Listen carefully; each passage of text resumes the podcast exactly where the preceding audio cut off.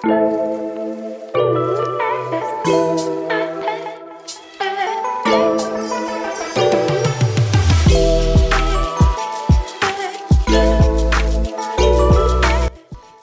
שלום, מה נשמע? אז אני נועה ברוש, וברוך הבא לפודקאסט שלי, פקצות. פודקאסט שכל כולו מוקדש לנושא שאני הכי, אבל הכי אוהבת בעולם, אופנה. אופנה היא הרבה מעבר למה אנחנו לובשות. היא היסטוריה, והיא אומנות, והיא שפה, והיא תרבות. בכל פרק אני הולכת לחקור נושא אחר שקשור לאופנה.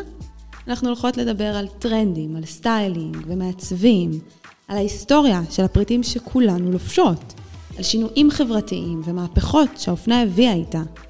זה באמת ככה מאוד כואב לי וחורה לי שהופכים את האופנה, או שהאופנה נתפסת אה, כנושא מאוד מאוד שטחי, כרק מה אני לובשת, וכמשהו שלא צריך להתעסק בו, וכמשהו שהוא סתם תעסוקה מיותרת או שטחית. והמטרה שלי בפודקאסט הזה היא ככה לחשוף אתכן לעולם הכל כך רחב של אופנה, ואיך אופנה קשורה לכל דבר בחיים שלנו, איך היא קשורה לאופן שבו אנחנו תופסים דברים, לאופן שבו אנחנו מתפתחים, איך שהיא קשורה בעצם לפיתוח של התרבות ושל ה... ואיך היא חשובה גם להיסטוריה. אז uh, כמה כיף שככה בחרת להצטרף אליי, ובואי נתחיל לצלול ביחד לעולם הכל כך רחב והכל כך מרתק הזה, שנקרא אופנה. מוכנה? אנחנו מתחילות.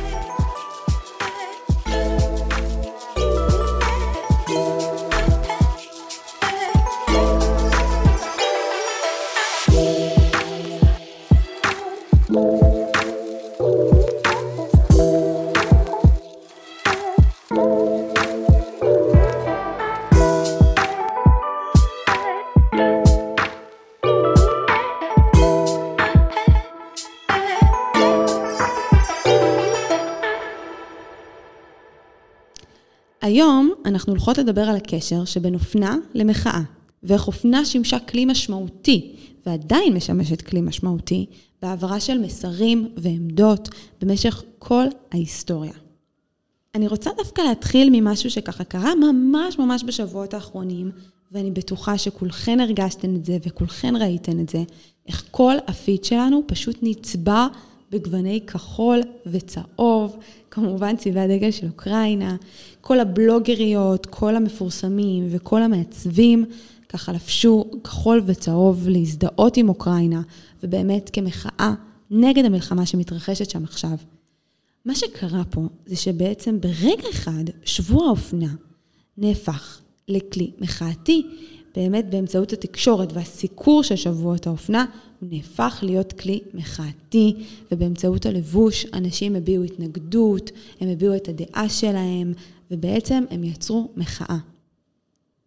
המעצב הראשון שהביע מחאה בקול היה ארמני. ארמני באמת בחר לא להשמיע מוזיקה במהלך התצוגה, אבל התצוגה שהכי חקוקה אצלי בזיכרון, והכי זכורה לי, ואני האמת מאמינה שגם לרובנו, היא דווקא התצוגה של בלנסיאגה. באמת המסלול כולו נהפך ממש לקול האישי של, של המנהל הקריאטיבי של המותג, דמנה גבסליה. והוא בעצמו הוא גם פליט שברח מגיאורגיה ב-93.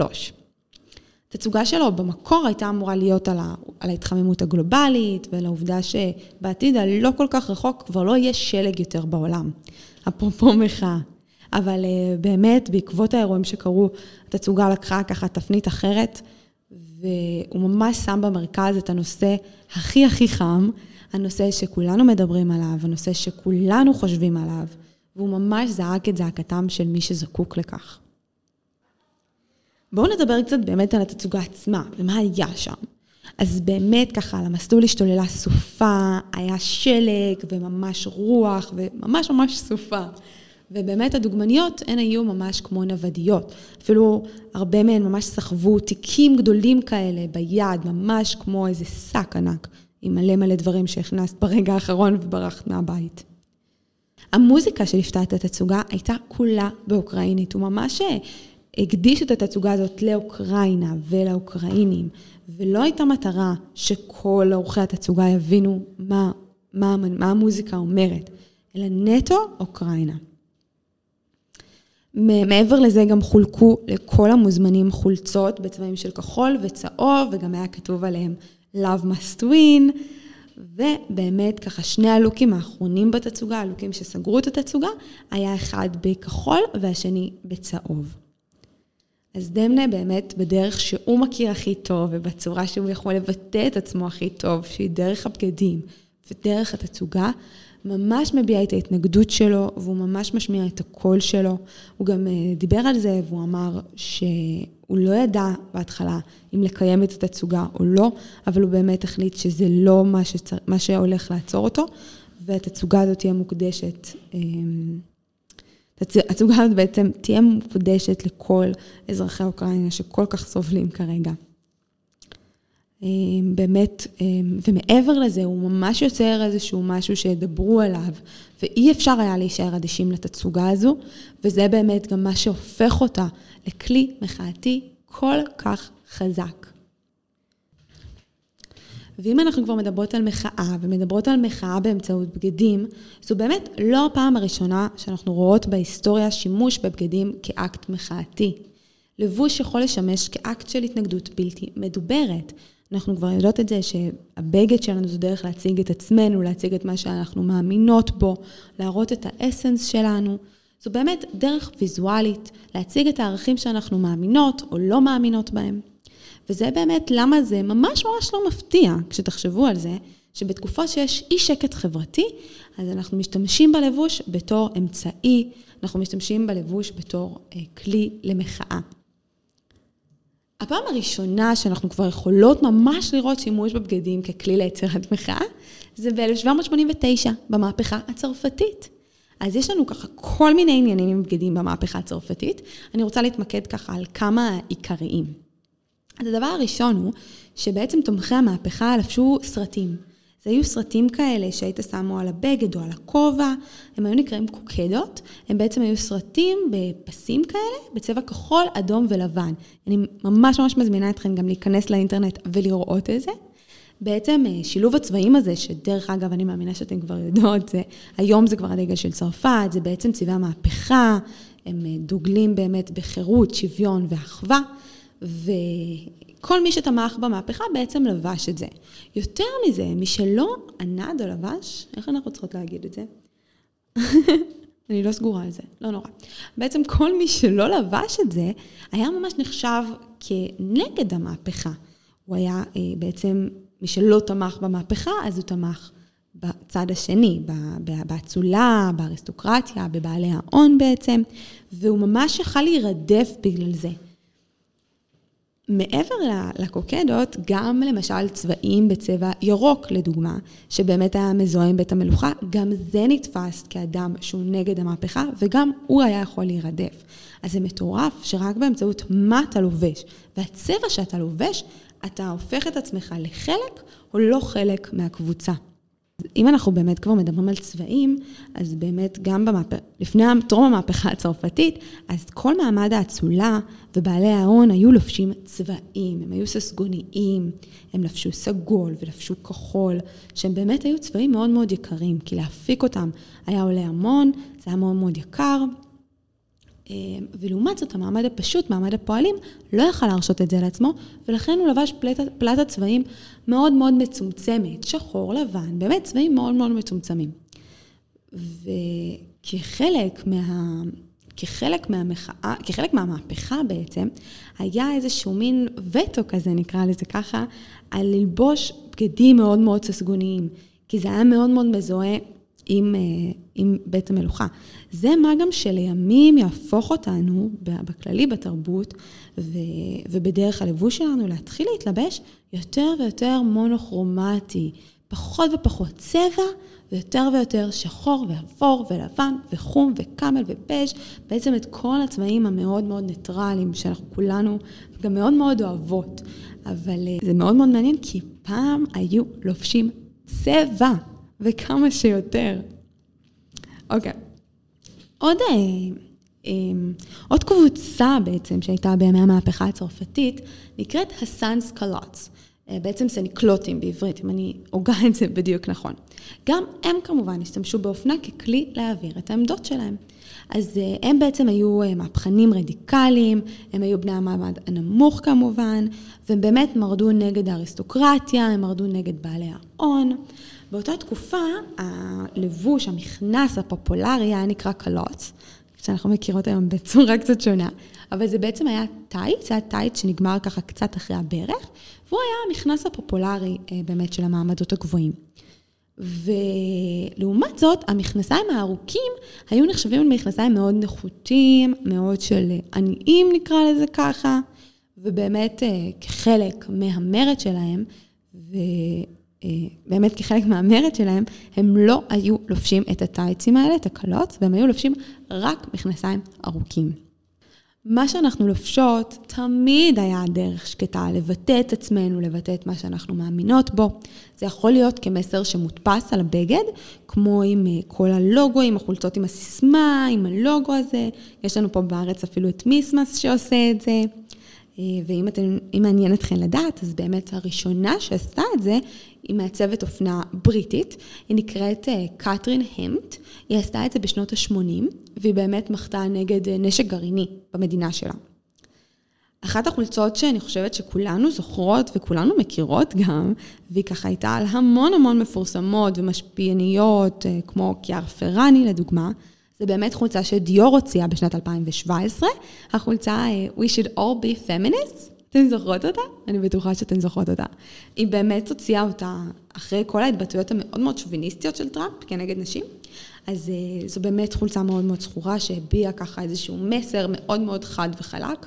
אנחנו לא רואים את זה רק, לא ראינו את זה רק שמה, ולא ראינו את זה, אנחנו גם לא רואים את זה רק בחולצות טי-שירט.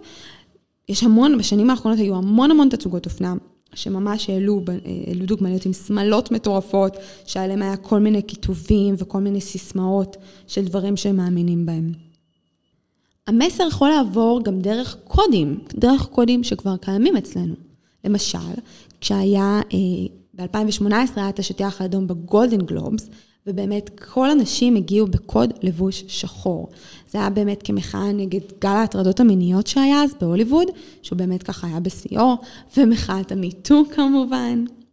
גם במהלך התנועה האמריקאית לזכויות האזרח, אז באמת אנשים כמו מרטין לותר קינג ג'וניור ומלקום אקס, הם היו לובשים חליפות. אז באמת חליפות מאז ועד היום נחשבות לפריט מאוד מהוקצע, מאוד מסודר, זה של אנשי עסקים, זה של פוליטיקאים, והם היו לובשים אה, חליפות באמת כדי ככה להעלות את עצמם לאותו מעמד כמו הנשיא, כדרך לזכות בכבוד. מה שמעניין הוא שבשלב מסוים גם המפגינים התחילו ללבוש חליפות. אז למה באמת הם התחילו ללבוש חליפות? אז בעצם ההפגנות היו מצולמות, ובמהלך ההפגנות, אז המשטרה הייתה משלחת כלבים, היא הייתה משפצה לממזרנוקי מים, ואז כשרואים אנשים בחליפות, שככה משפריצים עליהם מים, זה נראה מוזר, זה נראה תמוה, זה נראה לא פייר, זה נראה לא בסדר. וזו הייתה דרך ממש לרתום את האוכלוסייה למאבק שלהם. זה שימוש אה, מטורף לדעתי בבגדים, פשוט להבין מה הם מסמלים, מה הם אומרים, ולהשתמש בזה. אה, עוד קבוצה שהשתמשה בחליפות, אבל בקונטקסט קצת אחר, היא הטדי אה, בוי, זה בעצם תת-תרבות כזאת שהייתה בבריטניה בשנות ה-50, והם בעצם היו כביכול מורדים נגד האבות שלהם, נגד הדור המבוגר יותר.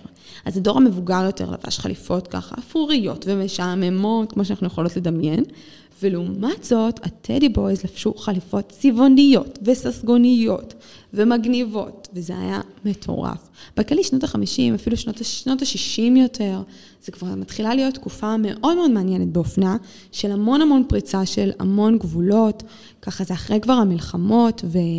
והיה יותר שקט, והיו יכולים להתחיל להתעסק בדברים אחרים.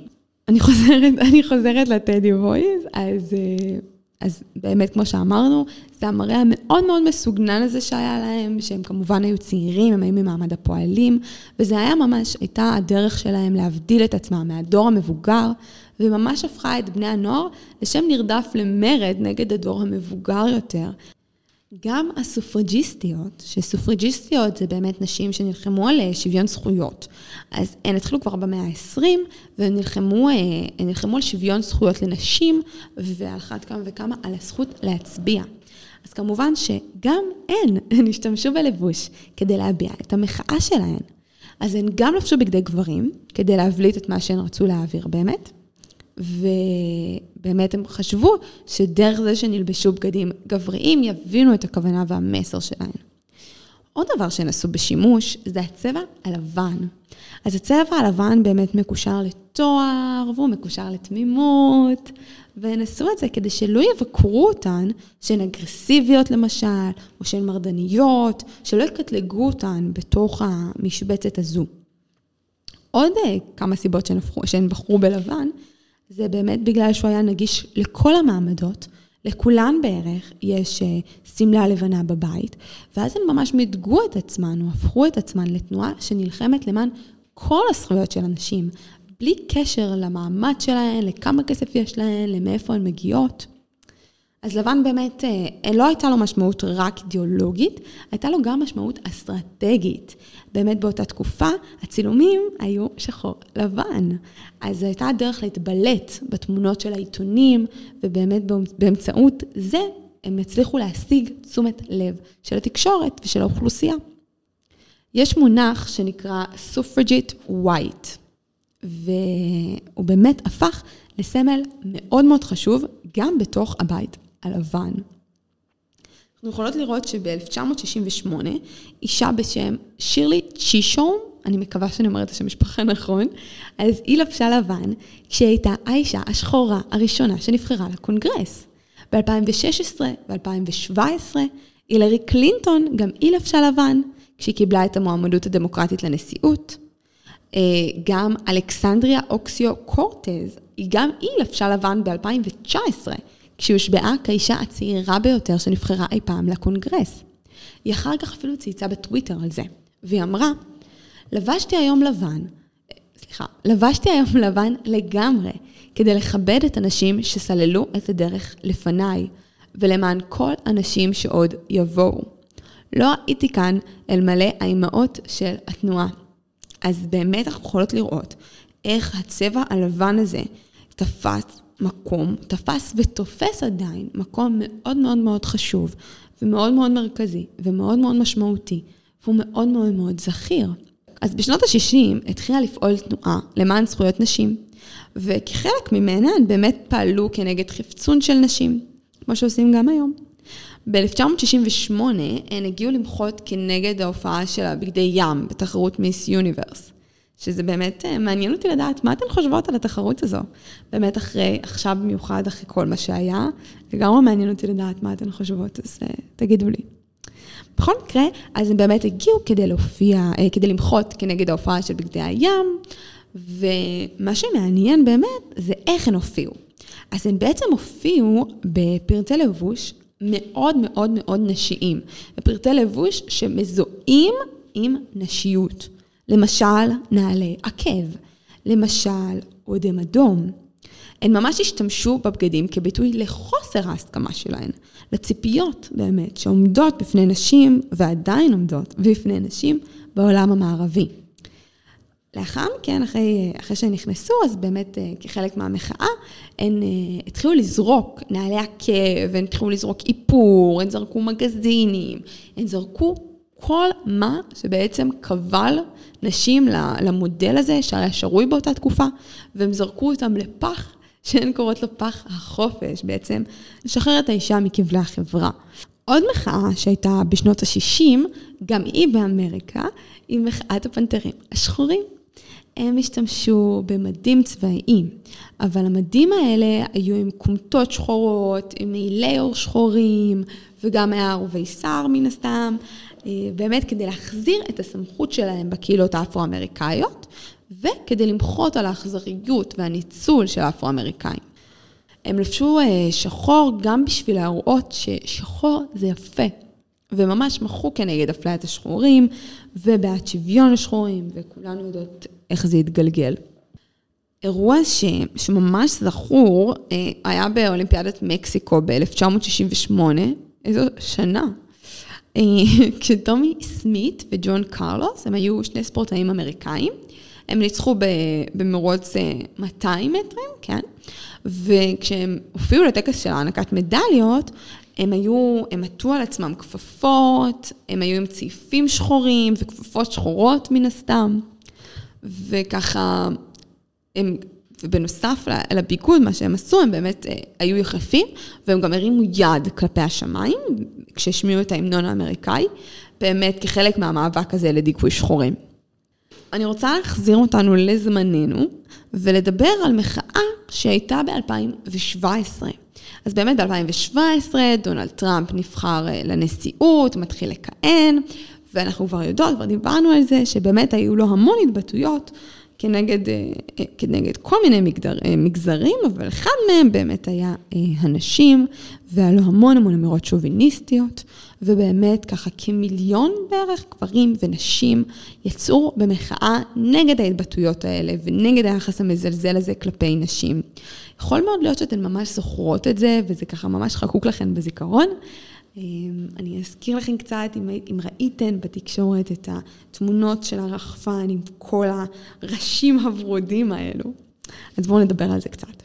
אז, אמ, אז, אז באמת אחד מהסמלים של המחאה הזו הוא כובע, כובע שנקרא פוסי-הט.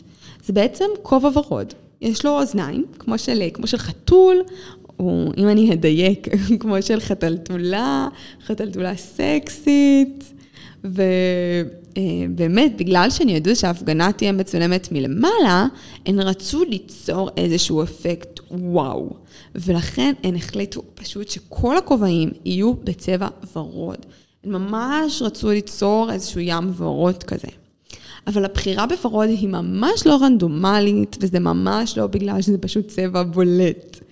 אה, הצבע, הצבע הוורוד במשך שנים משוייך עם הנשיות, עם להיות אישה חמודה, ולהיות כזאת ילדותית, ולהיות מתוקה, ולהיות האישה הטובה הזאת. דרך אגב, אני ממש ממש ממליצה לכם ללכת לפודקאסט של, שנקרא מתלבשות על זה. יש להם פרק שממש מדברות על אה, על ורוד לבנות וכחול לבנים, למה זה, מאיפה זה נובע, אה, ממש ממש מעניין. אני לא אכנס לזה עכשיו, אבל אני ממליצה לכם לגמרי ללכת ולשמוע. אז אה, אוקיי, אז באמת הצבע הוורוד אמרנו משוייך עם נשיות ונחמדות וכזאת היא האישה הטובה והמתוקה. ובעצם הצבע הזה, שיותר מזוהה עם הכניעה של האישה לחברה הפטריארכלית, ממש נהפך למקור הכוח של הנשיות. אז באמת במחאה הזאת נעשה ניחוס, ניחוס מחדש של כמה דברים. אז גם נעשה ניחוס מחדש של הצבע הוורוד, באמת ככה בהקשר שלנו, אבל גם נעשה ניחוס מחדש של המילה פוסי, אוקיי? זה נקרא פוסי-הט. והמילה הזאת ממש נהפכה לשם נרדף למחאה. אחר כך גם עשרות בתי אופנה, אה, כמו מרק ג'ייקובס, כמו סטלה מקארטני, תמכו גם במחאה הזו. לא רק בחו"ל משתמשים בבגדים כ, כמקור או כאמצעי להבעה של מחאה, גם פה במדינה הקטנה שלנו משתמשים בזה. אז באמת, רק ב-2020 התקיימה מחאת המכנסונים הקצרים, אתן זוכרות אותה? באמת אה, ככה מכו, אה, יותר נכון, בעיקר נשים ובעיקר נערות, מכרו על החוסר שוויון בין אורך המכנס של בנות מותר ללבוש ללימודים, לבין אורך המכנס של בנים מותר ללבוש ללימודים. אני ממש זוכרת שכשאני הייתי תלמידה, שזה היה לפני אה, ממש לא הרבה שנים, לפני ארבע, חמש שנים, אני ממש ממש זוכרת שהבנים אצלנו היו באים בשורדים קצרצרים, וממש ככה בין ה... וממש הם גם היו פתוחים, זאת אומרת, בצד שלהם היה ממש שסע. זה היה קצר בטירוף. אבל אה, לא משנה. באמת המחאה הזאת עוררה סערה ממש ממש לא קטנה, וממש עלתה על סדר היום את נושא הפערים בין נשים לגברים, אבל יותר מזה, איך זה מתחיל כבר מילדות, ואיך אה, אישה הופכת לאובייקט מיני כבר מילדות, שכבר בתור ילדה כבר בתור נערה, לראות את הרגליים שלך זה דבר שהוא מיני, לעומת הגבר, שזה בסדר שיראו את הרגליים שלו, כי זה לא מיני. זה, זה נושא מאוד מעניין בכללי, כל העניין הזה של אה, נשים וגברים, וכל העניין הזה של בגדים על נשים, וגם על זה אנחנו נדבר, על באמת איך נשים השפיעו על ההתפתחות של האישה בתרבות ובחברה, ועל המקום של האישה בחברה. על הבגדים יש אה, משמעות מאוד מאוד מאוד גדולה, מאוד מאוד עמוקה, הם אומרים המון המון המון, וזה אה, נושא מרתק בפני עצמו, וגם אליו אנחנו עוד נגיע. אז עד עכשיו דיברנו על הבגדים עצמם, ואיך הבגדים עצמם משדרים ומעבירים מסרים מסוימים. אבל מחאה יכולה להיות גם בהיעדר בגדים. באמת, אה, בשנות ה-90, ארגון למען זכויות בעלי חיים, שהוא נקרא פטה, אם אני לא טועה, זה P-E-T-A, הוא ממש חולל מהפכה בכל הנושא של שימוש בפרוות, בבתי האופנה ובכללי בשוק ובתעשיית האופנה. אז הם אה, עשו פרסומת, הם הוציאו פרסומת, זו הייתה פרסומת עם כמה מהדוגמניות הכי הכי הכי גדולות של אותה תקופה. הן היו ערומות, ובעצם הפרסומת אמרה שהן מעדיפות ללכת ערומות מאשר ללבוש פרווה. זה היה קמפיין מאוד מאוד גדול, ובאמת ככה, הוא הוריד את השימוש בפרווה לנקודת שפל שלו אה, באותה תקופה. וההשפעה של הקמפיין הזה באמת הובילה את גוצ'י ומייקל קורס, למשל, אה, באמת להשתחרר מפרוות, ואם אנחנו באמת כבר מדברות על זה, אז אה, ב-2020 גם פראדה הודיעו שהם מפסיקים להשתמש בפרוות. בכללי, היום, אה, היום כל התעשייה הזאת אה, מתחילה אה, כבר בצעדים, והיא מגלה המון, הרבה הרבה יותר אחריות סביבתית בכל מה שקשור לבעלי חיים. יש לנו היום גם פחות שימוש באור, אנחנו ממש לא נמצאים איפה שאנחנו צריכים להיות, אבל יש, המודעות היא רק עולה ועולה עם השנים. אוקיי, okay, אז אני רוצה ככה לסכם ולהגיד שהיום, בעידן המסכים, אז מחאות שהן מבוססות בכללי על אמצעים ויזואליים, בין אם זה סמלים ובין אם זה בגדים, הן אפילו, הן יכולות להיות אפילו יותר אפקטיביות מצד אחד. אבל, ופה אני רוצה להעלות איזושהי תהייה, איזושהי שאלה שיש לי עם עצמי, איזושהי נקודה למחשבה, שמאוד מאוד יעניין אותי לדעת אה, איפה אתן נמצאות שם. הן אה, באמת יכולות, המחאות האלה, בעידן של הרשתות החברתיות, הן יכולות להפוך להיות מאוד מאוד גימיקיות.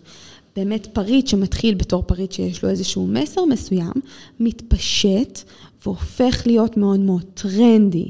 הופך להיות מאוד מאוד מגניב, הוא מאוד מאוד קולי, כולן לובשות אותו, הוא הופך להיות הפריט הנכון, ולפעמים זה באמת יכול לגרום אה, למחאה קצת, אה, קצת להיעלם, בעצם המשמעות והמסר קצת נבלעים בתוך כל הטררם הזה שיש סביב אותו פריט. אז אה, באמת מעניין אותי לשמוע מה אתן חושבות. אתן חושבות שמחאות באמצעות לבוש הן אפקטיביות יותר, או האם אתן חושבות שהרשתות החברתיות קצת הוזילו את הפריטים האלו, והפכו אותם בעצם לפריט של הרגע, נקרא לזה ככה. אז זהו, אני לא מאמינה שסיימנו את הפרק הראשון. אני ממש ממש מתרגשת, וממש ממש כיף לי ככה להוציא את זה לאוויר העולם, ואני מאוד מאוד מקווה שנהניתן ולמדתן והחכמתן והתעניינתן. אני אשמח ממש שבאמת אם אהבתן את כל זה, אז תשאירו לי דירוג של חמישה כוכבים, תעקבו אחרי התוכנית, מזמינה אתכם לעקוב אחריי גם באינסטגרם, שם יש לי יותר תוכן של סטיילינג וטיפים ואופנה. אה, וזהו, נתראה בפרק הבא. להתראות.